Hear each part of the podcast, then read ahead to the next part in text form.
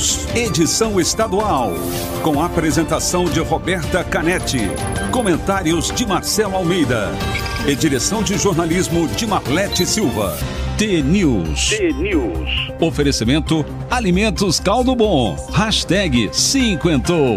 Uma festa de sabor e novidades para comemorar os 50 anos da Caldo Bom. E farmácias Nissei. Nissei por perto. Verão certo com as melhores ofertas para você.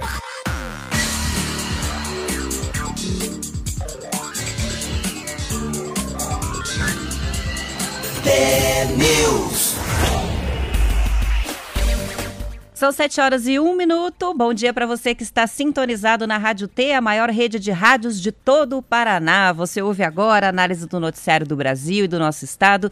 Participa com a gente da programação pelo WhatsApp, o 41992770063. Também estamos no Instagram, TNews no ar, transmissão ao vivo em vídeo no Facebook, TNews no ar e no YouTube. O TNews desta quinta-feira, 11 de março de 2021, começa agora. E hoje não tem Marcelo Almeida, mas tem eu e muitos ouvintes que já estão participando de tudo quanto é jeito aqui, mandando mensagens, comentando os principais assuntos dos jornais e também falando das promoções, especialmente do nosso desafio da foto. A gente ontem lançou o desafio aqui no programa. Vamos estender até a próxima semana as participações, porque está chegando fotos muito, muito, muito legais aqui. Então vamos dar um tempinho a mais para todo mundo poder participar, caprichar. Quem quiser refazer, pode refazer. O concurso é assim: você manda a foto para gente de onde e como você ouve o T-News todas as manhãs. Tem gente que ouve tirando leite da vaca, cuidando de bezerro. A gente tem um ouvinte que estava até pendurado num prédio fazendo rapel com fone de ouvindo, ouvindo o noticiário. A gente continua recebendo pelo WhatsApp 41 992770063, de preferência uma foto em que você apareça, mas também pode ser uma foto que simbolize a forma como você ouve o T-News. O que, que nós vamos fazer com as fotos? A gente vai criar uma galeria lá no Facebook e vai vencer quem conseguir atrair mais curtidas para sua foto. Então, além de mandar a foto depois, o jeito é convidar os amigos para participarem, curtirem as fotos lá, para vencer o desafio, valendo o radinho retrô, valendo um pacote de café especial e também um livro. Então, vamos lá, até a próxima quinta-feira da semana que vem. Mais uma semana, portanto, de prazo, os ouvintes podem mandar as fotos pelo WhatsApp, 41992770063. E na sexta da semana que vem a gente anuncia o resultado e o vencedor desse desafio. São sete horas e três minutos. Vamos começar com as notícias, né? Pela primeira vez desde o registro da primeira morte decorrente da Covid-19 no país, o Brasil ontem superou a marca de 2 mil mortos pela doença em um só dia. Foi um dia bem triste, né? Nas 24 horas até a noite de ontem, foram 2.349 brasileiros que morreram. A Folha de São Paulo fez o cálculo: a cada cinco minutos, oito brasileiros morreram por complicações decorrentes do novo coronavírus. O aumento do número diário de mortes é tão veloz que representa um salto de 20% sobre o ápice anterior, que é da véspera de 1954 mortes. Os dados do Distrito Federal não foram contabilizados ontem, com isso, o número de mortos em um ano de pandemia está em 270.917. A média móvel dos últimos sete dias chegou ao número de 1.645 mortes. Agora já são 12 dias seguidos de média batendo recordes, além de 49 dias com uma média acima de mil mortes diárias. O país também registrou 80.955 novos casos ontem e acumula 11 milhões e 205 mil brasileiros com diagnóstico confirmado da Covid-19. Entre os estados brasileiros, tiveram recorde de média móvel de mortes. Bahia, Goiás, Rondônia, São Paulo, Santa Catarina, Rio Grande do Sul e Paraná. Sendo que o Rio Grande do Sul e o Paraná também fizeram recorde ontem de média móveis de, móvel de casos. Então, são os dois estados que têm o maior crescimento do número de casos. A Secretaria de Estado da Saúde do Paraná também divulgou ontem boletim 8.293 novos casos confirmados e 244 mortes em decorrência da Covid só aqui no estado. É a maior quantidade de mortes divulgada diariamente desde o início da pandemia também no Paraná, com exceção de dados retroativos e varreduras de sistema, porque às vezes algumas cidades demoram um pouco mais para mandar, é o caso de Curitiba, inclusive, a, o registro de casos e de mortes, e daí o sistema é atualizado e de repente vem aquele boletim com um monte de casos de uma vez só, mas aí a secretaria avisa que tem acúmulo de dias anteriores. Também foi o segundo dia seguido que o número de mortes bateu recorde aqui no estado. Os dados acumulados no monitoramento da Covid mostram que o Paraná está somando 736.625 casos e 12.954 mortes. O Paraná já vacinou 438.661 pessoas contra a Covid. Esse número não é um número de doses, porque já tem gente que recebeu a segunda dose, começando né, pelos profissionais da saúde, por exemplo, em Curitiba foi assim. É, então, são 438 pessoas, mil pessoas mesmo, que já receberam ou uma ou duas doses da vacina aqui no estado.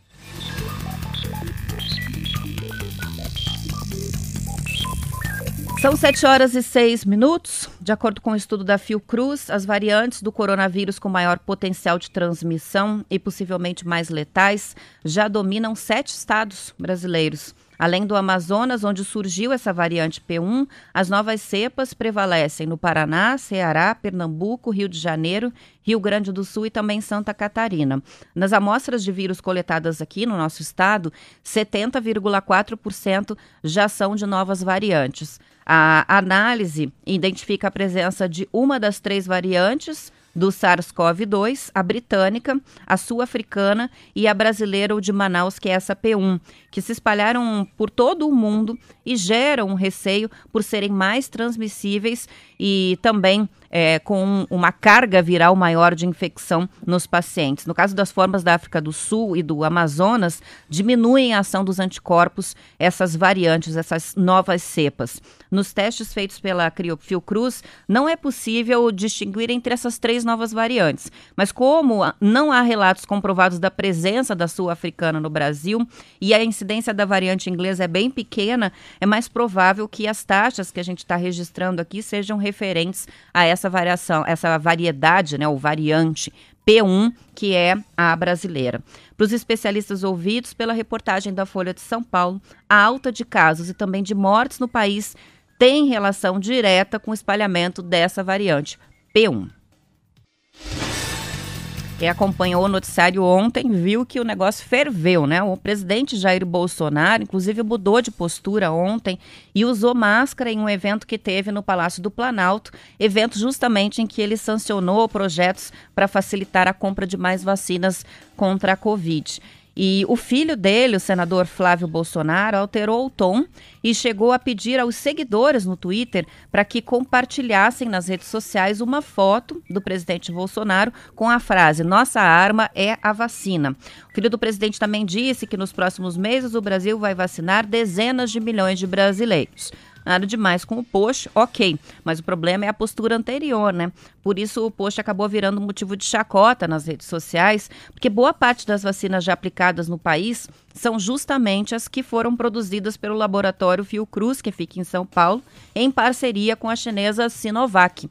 O presidente chegou a dizer, vamos lembrar, que a Coronavac nem entraria no Brasil por causa de ser, por ser uma vacina de origem chinesa. Os dois eventos, o tweet do Flávio e também o Bolsonaro de máscara, que é uma coisa que chamou atenção, aconteceram horas depois do pronunciamento do ex-presidente Lula. Ele discursou na sede do Sindicato dos Metalúrgicos da ABC em São Bernardo do Campo, criticou a omissão do governo federal no combate à pandemia e o Lula chegou a dizer que pede ao povo brasileiro para não seguir nenhuma decisão imbecil do presidente Bolsonaro ou do ministro da Saúde Eduardo Pazuello. O presidente Bolsonaro, ao sancionar esses projetos relativos à vacinação ontem, vetou de um deles o trecho que previa o uso de recursos da União para os estados e municípios comprarem os imunizantes. Agora, então, portanto, os prefeitos e governadores podem fazer a compra direta das vacinas, mas desde com dinheiro próprio ou arrecadado pelos municípios e estados. O presidente também sancionou o projeto com mudanças na MP, que permite que as vacinas sejam compradas mesmo antes do aval da Anvisa. A lei também dá um prazo de sete dias para a agência se manifestar sobre a permissão de uso emergencial de vacinas já autorizadas em outros países, como Estados Unidos, Rússia, Argentina e a Índia. Antes da gente ir para o intervalo, só para fechar toda essa questão, né? Esse discurso do presidente Lula, o pronunciamento foi feito para comentar a anulação das condenações na Lava Jato de Curitiba. A decisão do ministro do STF, Edson Fachin, possibilita que Lula seja candidato na eleição presidencial de 2022. De acordo com a Folha de São Paulo, a Justiça Federal do Paraná informou ontem que a transferência das quatro ações penais da Operação Lava Jato contra o Lula foram para o Distrito Federal. Isso vai ser realizado por meio virtual, com sistemas operados nas duas localidades que são incompatíveis, a assessoria da 13ª Vara Federal de Curitiba precisou baixar antes todos os arquivos para ir fazer essa remessa digital. Não foi divulgada ainda a previsão de quando a tarefa vai ser concluída, eles estão fazendo essa transferência dos processos para o Distrito Federal. Assim que chegarem lá, a capital federal, de forma automática e aleatória pelo computador, é randômico mesmo, é, o processo ou os processos vão ser distribuídos aos juízes de lá. Quatro juízes federais estão na lista dos que podem herdar esses processos que vêm de Curitiba. Lula foi condenado em duas ações penais por corrupção e lavagem de dinheiro, nos casos conhecidos como o triplex do Guarujá e também o sítio de Atibaia. O ministro Faquim afirmou que os processos não podem, é, não poderiam né, ter sido conduzidos pela vara responsável pela operação que fica aqui no Paraná, em Curitiba. Né? O titular, até 2018, vamos lembrar, era o ex-juiz Sérgio Moro. E também ordenou, Faquim, que os casos sejam reiniciados no Distrito Federal. Então não é, as condenações estão anuladas por enquanto. É, os processos vão ser remetidos para o Distrito Federal, mas o ex-presidente Lula vai ser julgado novamente pelas mesmas acusações, com todo o material que foi reunido nesses processos. Mas começa do zero, do zero esse julgamento. A determinação do ministro também ainda vai ser submetida ao crivo do plenário do STF, porque foi uma decisão do Faquin que é o que se chama de decisão monocrática, só ele assinou. E isso aí, no caso, quando tem uma decisão assim, vai depois para o plenário do STF, porque os outros ministros do STF também votem. Auxiliares do Procurador-Geral da República, Augusto Aras, informaram que o Ministério Público Federal pretende recorrer da decisão. Bem, a segunda turma do STF também julgou outro processo que é a suspeição do ex-juiz Sérgio Moro nas ações em que ele condenou o Lula. Suspeição, né, quando se declara um juiz suspeito, porque de alguma maneira ele tem envolvimento com o réu. No caso do Moro, a questão é política, né? Tanto uh, os diálogos que foram depois é, revelados entre os juízes, procuradores da República que atuaram no processo, é, em que ele se posiciona a respeito do, do, dos processos contra o Lula, e até a conduta posterior, né, de ser ministro do Bolsonaro Bolsonaro é, levantam essa questão da suspeição por um interesse político na condenação do petista. Com placar de 2 a 2 a sessão, na terça-feira, a gente noticiou aqui, ela foi suspensa porque o ministro do STF, Cássio Nunes Marques, o que foi indicado pelo Bolsonaro, pediu vista do processo, então está paralisado o julgamento e depois vai ser retomado pela segunda turma do STF. São 7 horas e 13 minutos. Chega de tagarelar um pouquinho, vamos dar um intervalo e a gente já volta com mais informações. É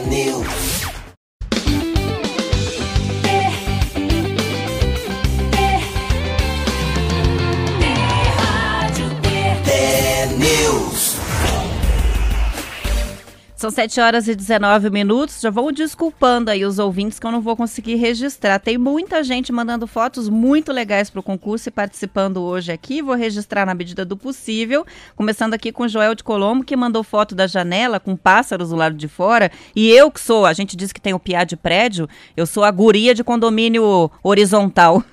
não conheço direito os pássaros. Olhei e falei, mas o que, que são esses pássaros? E ele respondeu, aqui são jacus. E ele disse que tem lá uns 3, 4 hoje na na janela dele e é pouco, geralmente aparecem mais. Que legal, né? Obrigada, Joel, pela foto, vai participar do concurso, está ouvindo a rádio com essa paisagem. O Leonilson, que é de Quarapuava, também está participando, ele desacelerando para Araucária, Campo Minado, deve estar tá feia, né, a estrada. E Mas a foto da estrada tá linda, porque tá um amanhecer muito bonito em Araucária, fica na região metropolitana de Curitiba. Ricardo também ouve dirigindo o T-News, Tá aqui a foto dele para o concurso. O Adriano de Curitiba, olha só, vai no carro e vai com a caixinha JBL no painel ouvindo a gente. Tem a Ângela de São José dos Pinhais também, que está começando a limpeza, trabalha na Renault e ouve a gente no foninho. O Silvio diz: a coisa tá feia mesmo, até o Bolsonaro usando máscara.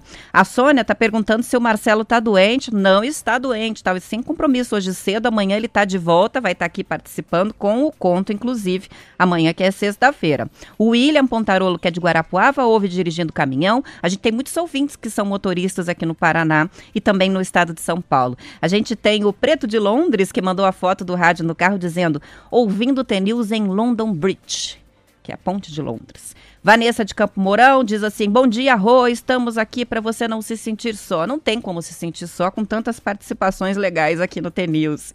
E tem o Vinícius, que está mandando um abraço de Campo Mourão e está na estrada ouvindo o T-News.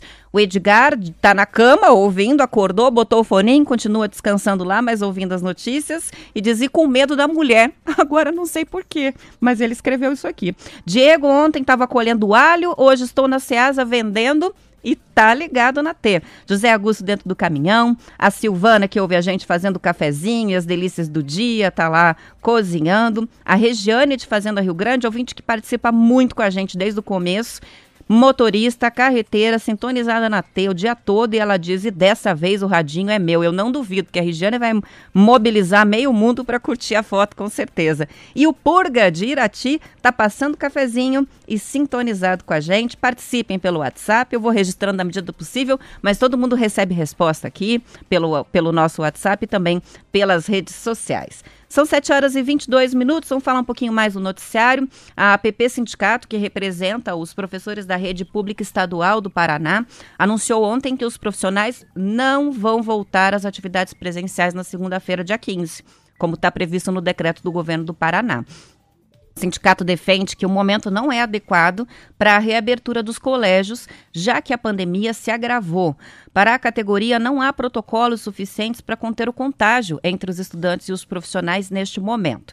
O sindicato também recebeu denúncias de falta de condições sanitárias nas escolas estaduais, isso com o retorno das aulas no modelo híbrido antes da gente ter esse agravamento da pandemia. Entre as queixas estão até falta de álcool gel, de máscara e de água em algumas unidades. Então, complicado, né? Não ter a estrutura para fazer a proteção correta contra a Covid. Uma denúncia que está sendo feita pela PP Sindicato. E essa notícia de que, assim, não é uma greve, porque os professores vão continuar dando aulas online, mas se recusam, tanto os professores quanto os funcionários da educação pública, a voltar neste momento para as atividades presenciais nas escolas, a partir de segunda, dia 15, a data prevista. Vamos ver como é que a coisa desenrola até lá.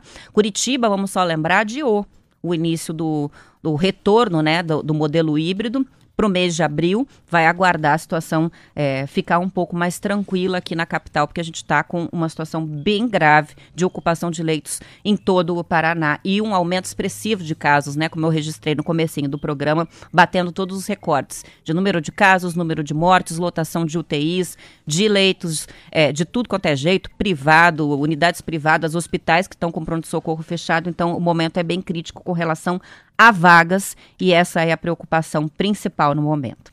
Uma nota técnica do Instituto Nacional de Pesquisas da Amazônia, feita a pedido da APP Sindicato, prevê que Curitiba vai registrar de 80 a 90 mortes por dia entre março e abril, se não for adotado um lockdown de pelo menos 90% da população por três semanas a partir de já.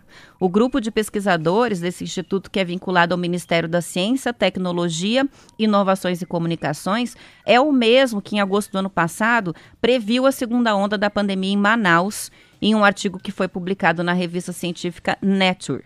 As projeções são feitas por um modelo que se chama é, é, Estudos Epidemiológicos CIR CEIR, suscetíveis, expostos, infectados recuperados. Eles usam esses dados e, a partir de estatísticas, é, chegam à conclusão de qual é a projeção de crescimento ou queda no número de casos. De acordo com a nota, o colapso que Curitiba vai viver tende a ser quatro vezes maior do que o atual, se nada for feito. O documento diz que a nova variante P1 já está circulando em Curitiba. A gente sabe que sim, tanto que já falamos anteriormente.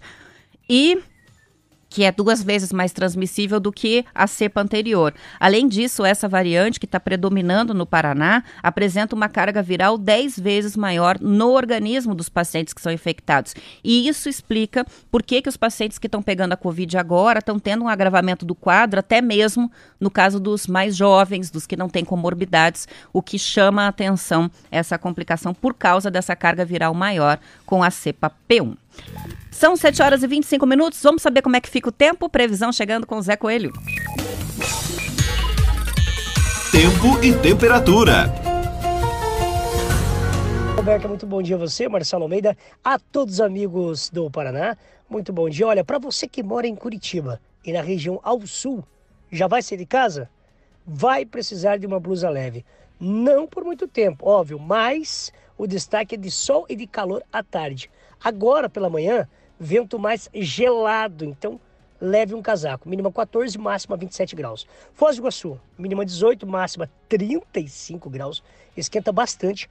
Paranavaí, grande amplitude térmica também, começando com 18 graus, máxima chega a 28 graus. Santo Antônio da Platina, 16 mínima, 30 de máxima. Venceslau Brás, mínima 14, máxima 27 graus.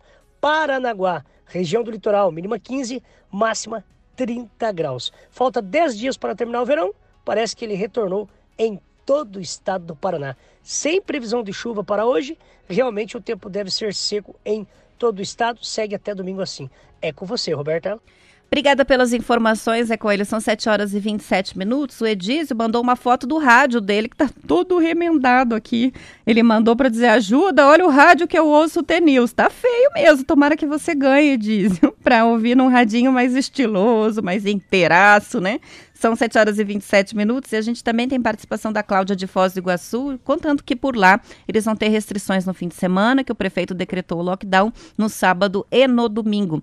E a Calita diz: meu filho estuda em escola estadual, a escola já não ia voltar por falta de funcionários da limpeza.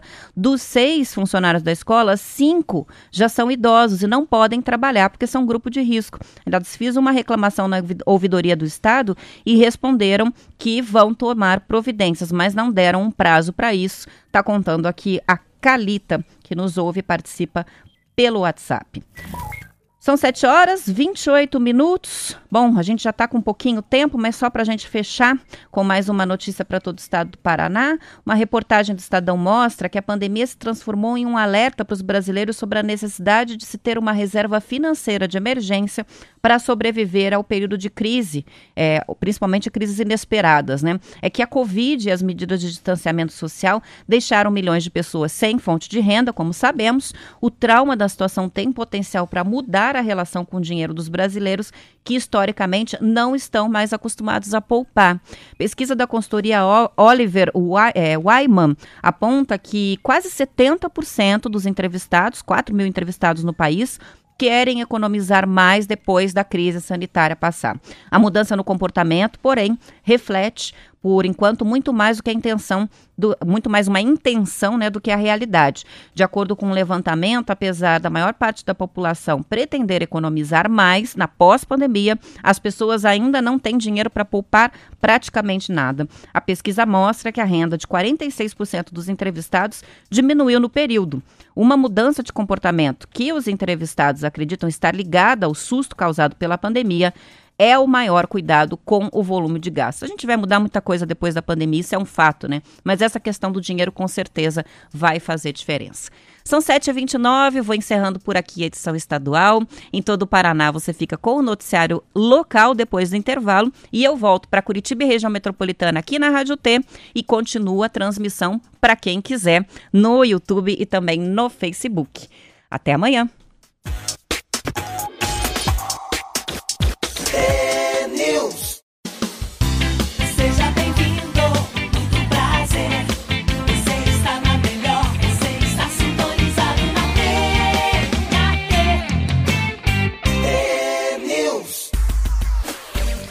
São 7 horas e 34 minutos. Hoje está fazendo 10 anos que um desastre natural deixou mais de 10 mil desabrigados no litoral do Paraná.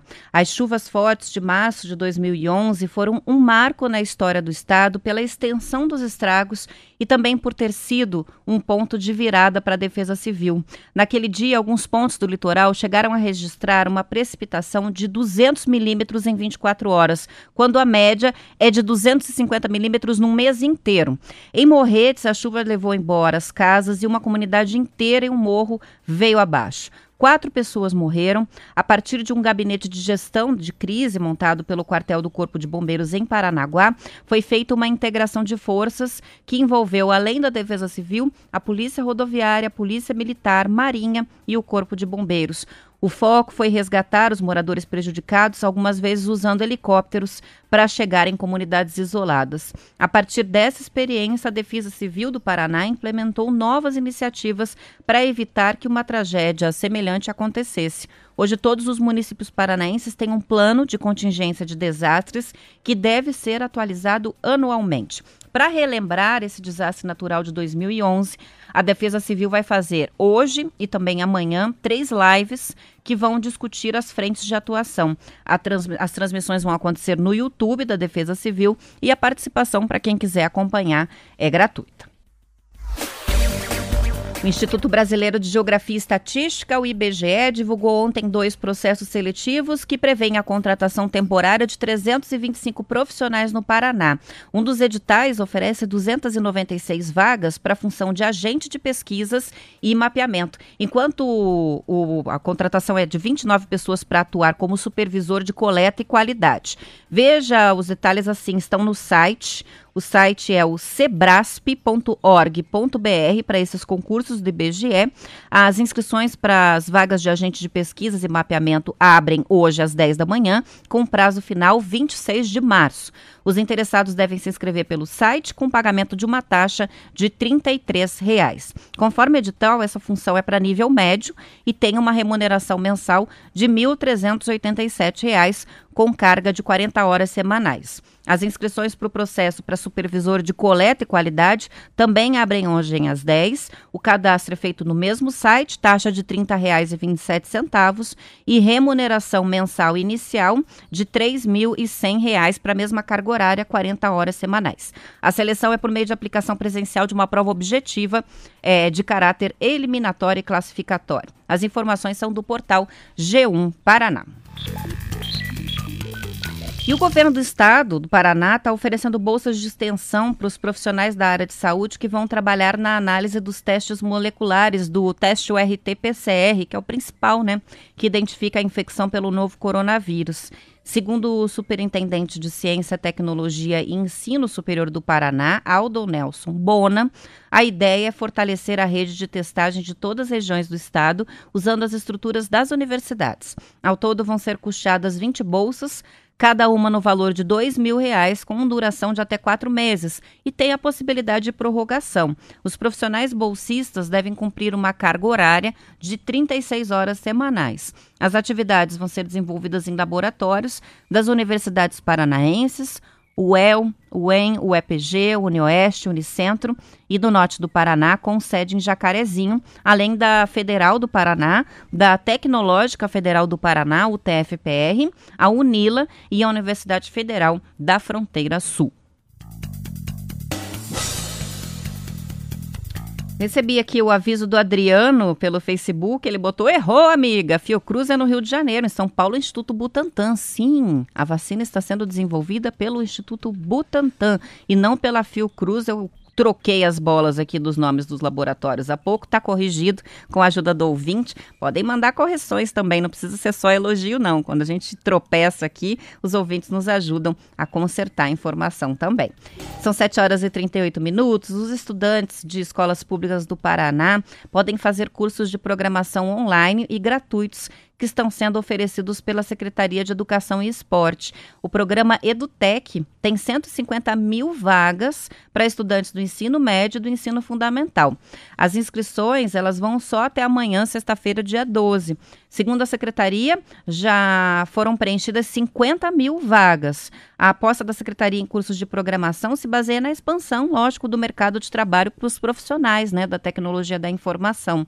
O EduTech tem cursos de programação, de games, que legal, né? Animação, destinados aos estudantes da rede pública. As aulas vão ser remotas, pelo sistema de ensino do Google, Google Classroom, com um professor de programação como tutor de cada turma virtual. As aulas vão começar já no dia 22 de março e terminam junto com o fim do ano letivo. Para quem se interessou, tem que ser aluno da rede pública. Inscrições na página Educação, sem tio e sem acento, .pr.gov.br, educação.pr.gov.br buscar ali as aulas de programação de TI para os alunos para poder fazer a inscrição e reservar a vaga para esse curso gratuito. Número de acidentes de trânsito que foram atendidos pelo Corpo de Bombeiros no Paraná caiu, caiu 18% nos 10 primeiros dias de vigência do decreto estadual que tinha intensificado as medidas restritivas de combate ao novo coronavírus no estado. Foram 809 ocorrências contra 988 acidentes registrados nos 10 dias anteriores. A queda no número de acidentes é ainda maior quando a gente faz a comparação com o mesmo período do ano passado, de 2020, que é anterior à pandemia. Foram 1.412 ocorrências registradas entre fevereiro e março do ano passado, que significa que agora, com as restrições de saída, 42% foi uma redução né, de 43%. O resultado positivo é reflexo dessa restrição de circulação, principalmente da proibição de venda de bebidas alcoólicas, a lei seca a partir das 20 horas, isso segundo a análise feita pelo governo do estado. Um outro dado que reforça o menor impacto de acidentes de trânsito no sistema de saúde durante a vigência do decreto é a queda no número de atendimentos pré-hospitalares feitos pelos bombeiros no período. A redução é de 12,5% da comparação entre os 10 dias anteriores ao decreto e daí se comparar lá com o ano passado, mesmo período, redução de 32%. Era justamente essa a intenção né, do governo quando colocou o decreto restringindo a circulação, é, também reduzir o número de acidentes de trânsito, considerando que a gente está com UTIs cheias, com pronto-socorro muito movimentado aumentado, muita, muitos pacientes esperando vagas é, para os leitos de internamento em Curitiba, em outras cidades do Paraná. Então a intenção era essa, mas o decreto já não está mais em vigor. A gente voltou para o decreto anterior ontem, inclusive com o funcionamento do comércio no Paraná e das escolas privadas que já puderam reabrir para as aulas presenciais. E uma reportagem do Bem Paraná chama muito atenção aqui, porque mostra que depois da circular, de circular no WhatsApp, é, uma notícia de que a vacina tríplice viral, conhecida como MMR, que protege lá contra o sarampo, a cachumba, a rubéola, pois é, estava circulando no WhatsApp que essa vacina poderia minimizar as complicações da Covid-19. Sabe o que, que aconteceu? Os curitibanos correram para as clínicas de vacinação e já há risco de falta do imunizante em Curitiba.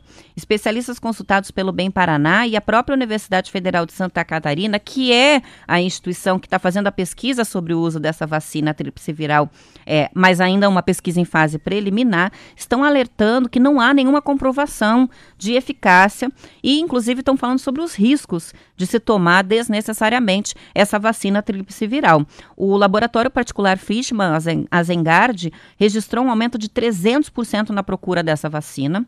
Isso só nessa semana. Tem um estoque, o laboratório, para apenas duas semanas mais. A vacina, essa tríplice, ela tem o vírus vivo. Então, há várias contraindicações que precisam ser verificadas antes de tomar o imunizante. Gestantes, por exemplo, não podem tomar. Pacientes que tomam alguns remédios de uso contínuo, como os corticoides, também não podem. Pacientes com câncer não podem. Então, também não é assim, né? Chegar e tomar a vacina sem prescrição, sem entender do que está acontecendo. No laboratório Vacina em Curitiba, que também é particular, a procura foi tão grande que o estoque já acabou ontem de manhã. E não há previsão para a chegada de novos lotes. Essa tríplice é, consta no calendário de vacinação disponível na rede de saúde pública, gratuita, em uma dose aos 12 meses de vida e mais uma dose na vida adulta. Até ontem, a Prefeitura ainda não tinha dados sobre o aumento da procura do imunizante na rede pública de saúde. Fica aí o alerta. Se você não tem a vacina e deveria ter, é uma coisa, ir lá e atualizar a sua vacinação, a sua carteira de vacinação, mesmo sendo adulto, que isso é importante. Mas tendo a vacina, tomar a vacina sem a prescrição, pensando na Covid, é um baita de um risco. E é mais um caso é, dessa situação em que as pessoas se apavoram e, ao saber minimamente que existe um estudo a respeito de um medicamento, a gente viu isso acontecer, né? Com a hidroxicloroquina, que foi pesquisada, remédio para piolho, para verme, que estava em pesquisa. Anuncia-se que tal estudo está sendo feito e as pessoas já acham que podem usar porque faz efeito. Melhor não tomar nada sem prescrição médica é, e aguardar a orientação qualificada para escolher o que tomar, né?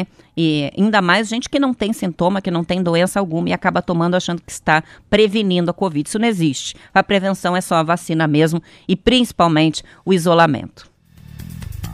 O ex-governador Jaime Lerner está com a Covid-19. A informação foi confirmada ontem pelo portal Bem Paraná, através do deputado estadual Michele Caputo e pelo ex-chefe de gabinete do governador, do ex-governador, o, o Gerson Gelman, que é muito próximo do Lerner, é muito amigo dele há muitos anos. Segundo Gelman, Lerner testou positivo, está em casa, medicado e com sintomas. Agora, olha só, o ex-governador Lerner tem 83 anos e já tomou as duas doses da vacina.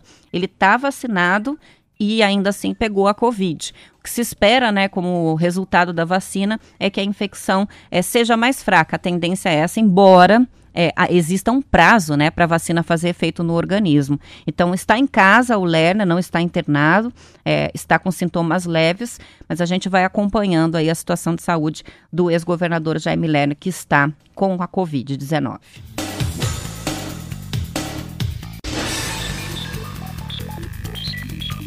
São 7 horas e 46 minutos. Um terreno público na esquina das ruas Cruz Machado e Visconde de Nácar, no centro de Curitiba, está sendo transformado em memorial às vítimas da Covid-19 na cidade. O lugar, de pouco mais de 200 metros quadrados, está recebendo uma praça chamada Memorial da Saúde. As obras estão sendo tocadas pela Secretaria Municipal do Meio Ambiente é, a área é uma sobra de abertura de rua para alargar essa via, que acabou ficando ociosa. Por ser uma área pequena e muito próxima da rua, o projeto não vai ter mobiliário. O destaque são os murais com uma gravura e outro com um poema do escritor uruguaio Eduardo Galeano. De acordo com a Prefeitura de Curitiba, vai haver ainda homenagens pontuais para algumas pessoas que foram vítimas da pandemia, como a técnica de enfermagem, a Valdirene Aparecida Ferreira dos Santos, que foi a primeira profissional de saúde vítima da doença em Curitiba. Também o inspetor Odegar Nunes Cardoso, superintendente da Defesa Social, e o ex-vice-prefeito Algaci Túlio.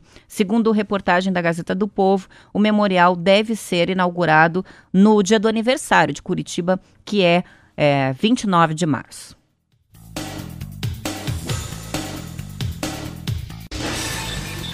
Quem está acompanhando a gente pelo YouTube, temos a Márcia, que está desejando bom dia a todos, o Antônio dos Reis. Ele deu um bom dia para o Marcelo antes de começar o programa. O Marcelo não está aqui com a gente, amanhã vai estar tá de volta.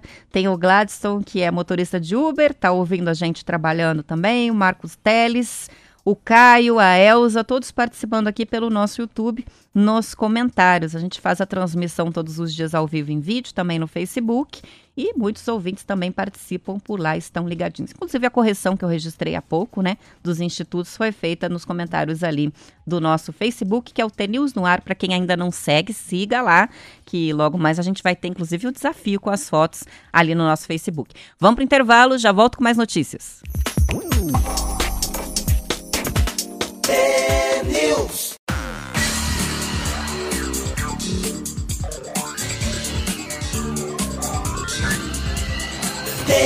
News.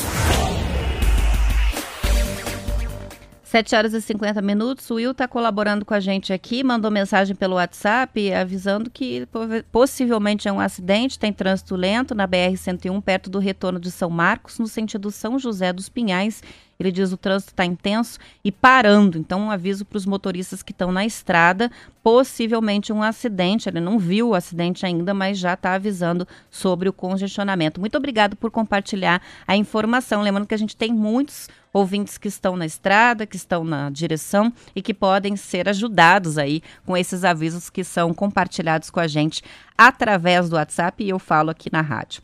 São 7h50. Quem está em ano de vestibular aí, cursinho pré-vestibular social vai cair na prova. Está com as inscrições abertas para os alunos que estão se preparando para o Enem e para os vestibulares deste ano. Podem se candidatar às vagas estudantes de Curitiba e região metropolitana. As inscrições vão ficar abertas até o dia 11 de abril e são feitas pela internet. A taxa é de 30 reais e as aulas são online. São 150 vagas que estão abertas e alunos de escolas públicas têm prioridade, segundo a ONG que organiza esse cursinho. Os inscritos passam por uma análise de histórico escolar e também uma entrevista socioeconômica para ajudar mais quem precisa mesmo, né? Os alunos aprovados iniciam as aulas no dia 3 de maio. O cursinho não cobra mensalidade, mas cobra o material didático que custa 600 reais e pode ser parcelado em até oito vezes. As informações são do portal G1 e o site do cursinho é cursovaicaiirnaprova.com.br. Curso vai cair na prova.com.br para se candidatar a uma dessas vagas por cursinho gratuito.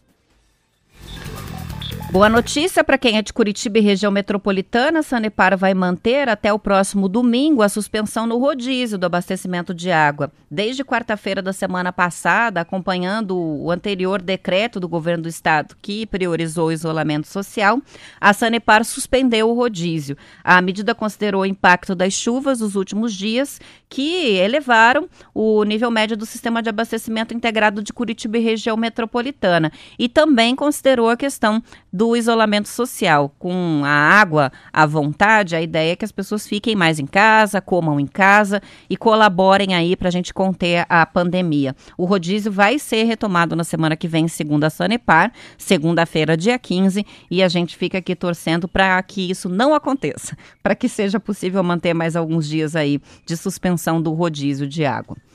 A Câmara Municipal de Curitiba aprovou ontem a urgência para votação dos dois projetos que chegaram à casa, foram enviados pelo prefeito Rafael Greca, que autorizam Curitiba a fazer a compra das vacinas contra a Covid com recursos próprios e aderir ao tal do consórcio das cidades.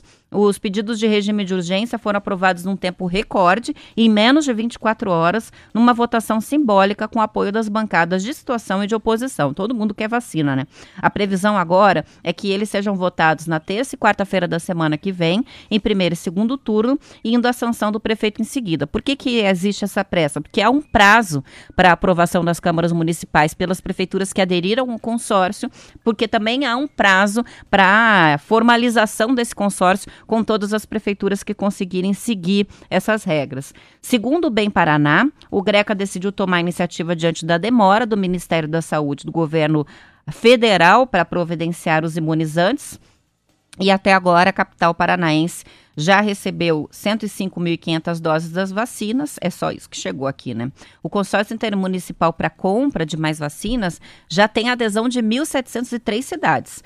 Segundo a prefeitura, esses municípios abrangem mais de 125 milhões de brasileiros, ou 60% do total de habitantes do país. O consórcio não vai sair comprando vacina já. A ideia é ter essa união entre os municípios para fazer a arrecadação de recursos, organizar os recursos para essa compra de vacinas, para complementar a campanha de vacinação federal, mas sem um prazo para início. Então, no momento, é uma questão de agilizar a formalização do consórcio para aí começar esse trabalho é, de tentar direcionar os recursos para compra direta. Teve futebol, ontem o Paraná Clube foi eliminado da Copa do Brasil. O tricolor perdeu por 1 a 0 para o Cianorte ontem à noite.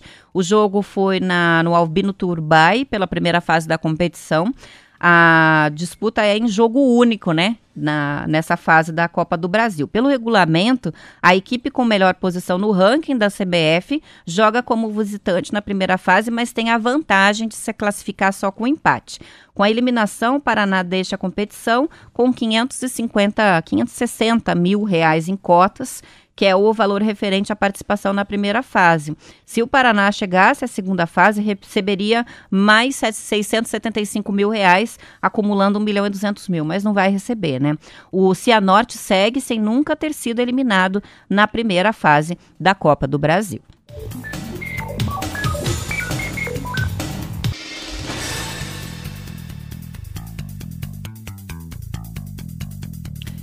Parte da programação ainda da semana, né, do Dia Internacional da Mulher, a Ambev começou a provocar os seguidores nas redes sociais. Não sei se você ouvinte acompanhou, a fazer uma busca no Google pelo termo cervejeira. Você vai lá e digita cervejeira, aparece um monte de refrigerador. O resultado da pesquisa mostra um vídeo institucional elaborado pela empresa com a imagem, a descrição ou mesmo um link para compra dos eletrodomésticos destinados à refrigeração, sendo que, na verdade, cervejeira é mais do que um equipamento. Cervejeira é o nome da profissão das mulheres que trabalham no setor. A campanha batizada de Cervejeira Sou Eu quer valorizar as profissionais que trabalham na produção da cerveja no país e que são as verdadeiras mestres cervejeiras. A ação também inclui a abertura de 160 vagas para mulheres de todo o país fazerem um curso introdutório sobre o universo da cerveja e as áreas de atuação profissional que esse universo possibilita, como, por exemplo, mestre cervejeira, que é diretamente na produção, ou então no serviço de bares e restaurantes. A cervejaria Ambev conta atualmente com cerca de 50% de profissionais mulheres na posição de mestres cervejeiras no quadro de especialistas. Hoje a companhia tem investido na especialização e treinamentos internos para 62% de mulheres, em comparação com 38% de homens. Além disso, a Ambev acaba de montar uma equipe 100% feminina para trabalhar no processo de braçagem da cervejaria em Pernambuco. A Academia da Cerveja, que está fazendo esse curso, é um espaço colaborativo que foi criado em 2020 pela Ambev para fomentar a cultura cervejeira e democratizar o conhecimento sobre a bebida, elevando o setor brasileiro à alta performance. É uma parceria com importantes componentes do mercado nacional e internacional. Exemplos: VLB Berlim, a Escola Superior de Cerveja e Malte, o Instituto Ceres e o Instituto Marketing Cervejeiro. A reportagem é do Estadão e o link para as mulheres que estão ouvindo e se interessaram em fazer esse curso introdutório, conhecer um pouco mais sobre a produção da cerveja, o link é academiadacerveja.com. Academiadacerveja.com, você vai lá e faz a inscrição para participar dessa capacitação da Ambev.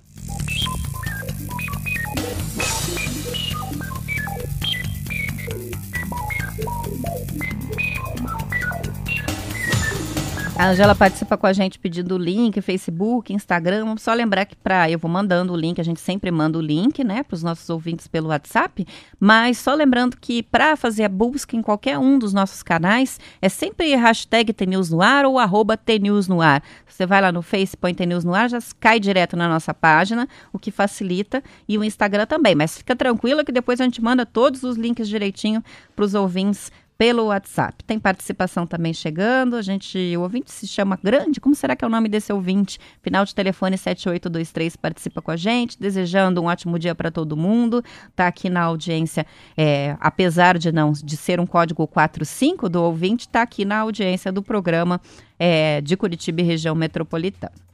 Para a gente fechar, a reportagem da revista Saúde, que registra uma situação cada vez mais comum para quem come fora de casa ou compra comida pronta. As porções exageradamente grandes. A médica vive em Suen da Divisão de Nutrologia da Faculdade de Medicina da USP, conta que cerca de 15 anos atrás o tamanho da porção servida em restaurantes era bem menor em comparação com o que a gente vê hoje, olha só. Segundo ela, os brasileiros se acostumaram com isso. Um pratão de batata frita, uma marmita enorme e estão comendo tudo que é servido. A médica acredita que as pessoas fazem isso automaticamente, ainda mais quando estão diante de alimentos gostosos e de alta densidade energética, como, por exemplo, uma porção de frango frito.